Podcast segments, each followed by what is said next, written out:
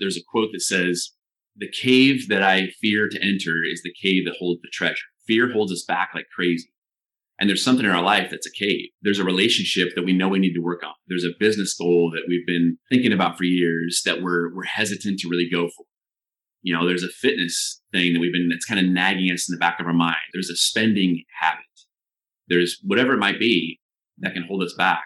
And really learning how to kind of overcome that fear is so much of the theme of this book. My take is if you show me your habits, if we can look back, we'll know your results. It's that simple. We're, we're defined by our habits and our ability to adjust our habits to help us be better. And so the whole theme of this book, the power of possible, you know, I went for a walk this morning just to kind of get some fresh air, just thinking about, man, the beauty around us. And, and I literally can focus on how early it is or how much I've got to do today or whatever it is. Or I can take a breath and focus on fresh air and focus on how joyful I am. There's so much possibility and beauty in the moment. And it's all what we choose to look at. It's what we choose to focus on. So you have to clarify your vision. In clarifying your vision, we would put at the top of the list. Without a vision, you're like a ship sailing through the ocean without a rudder. And there's so many people out there who don't even know what they want. They have not clarified their vision.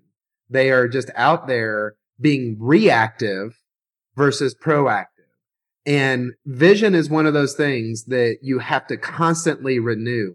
Some people have outrun their vision and they don't even realize it. Somebody set a goal five years ago. They accomplished the goal and they're still patting themselves on the back from achieving that vision.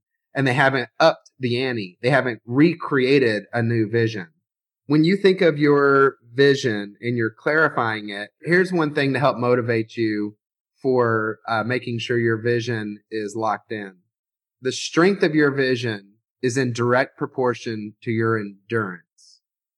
The other day I was on a conference call and we were putting out a new strategy and it was going to be difficult and it was involving a lot of change.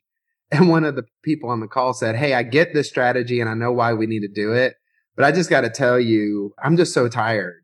And I didn't say this out loud, but what went through my mind was, well, do you need a nap? and then after you're not tired, then we can talk some more. Because if somebody says they're they're just so tired or they're burned out, is the reality that they're actually tired or is the reality that there's something else going on?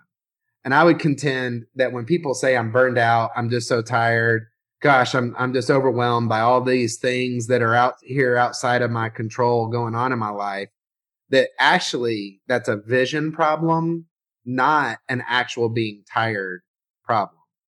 Double down on your vision. Why are you doing what you're doing? Why are you here?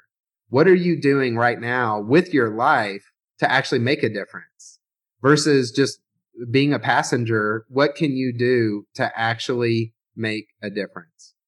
There is five steps to vision mastery. One of them is focusing on your foundation. What kind of person do you want to be? and what characteristics do you want to exude when other people think about you? Number two, what do you want to do? And then lastly is what do you want to have? Uh, there's nothing wrong with setting goals and the vision for things you want to actually have and accomplish. So do you want to break a record? Do you want to start a nonprofit? If you see problems in the world, do something about it. Create a program. Join the board of directors of a nonprofit that helps homeless people. But without those type of goals and those type of vision, we're just drifting.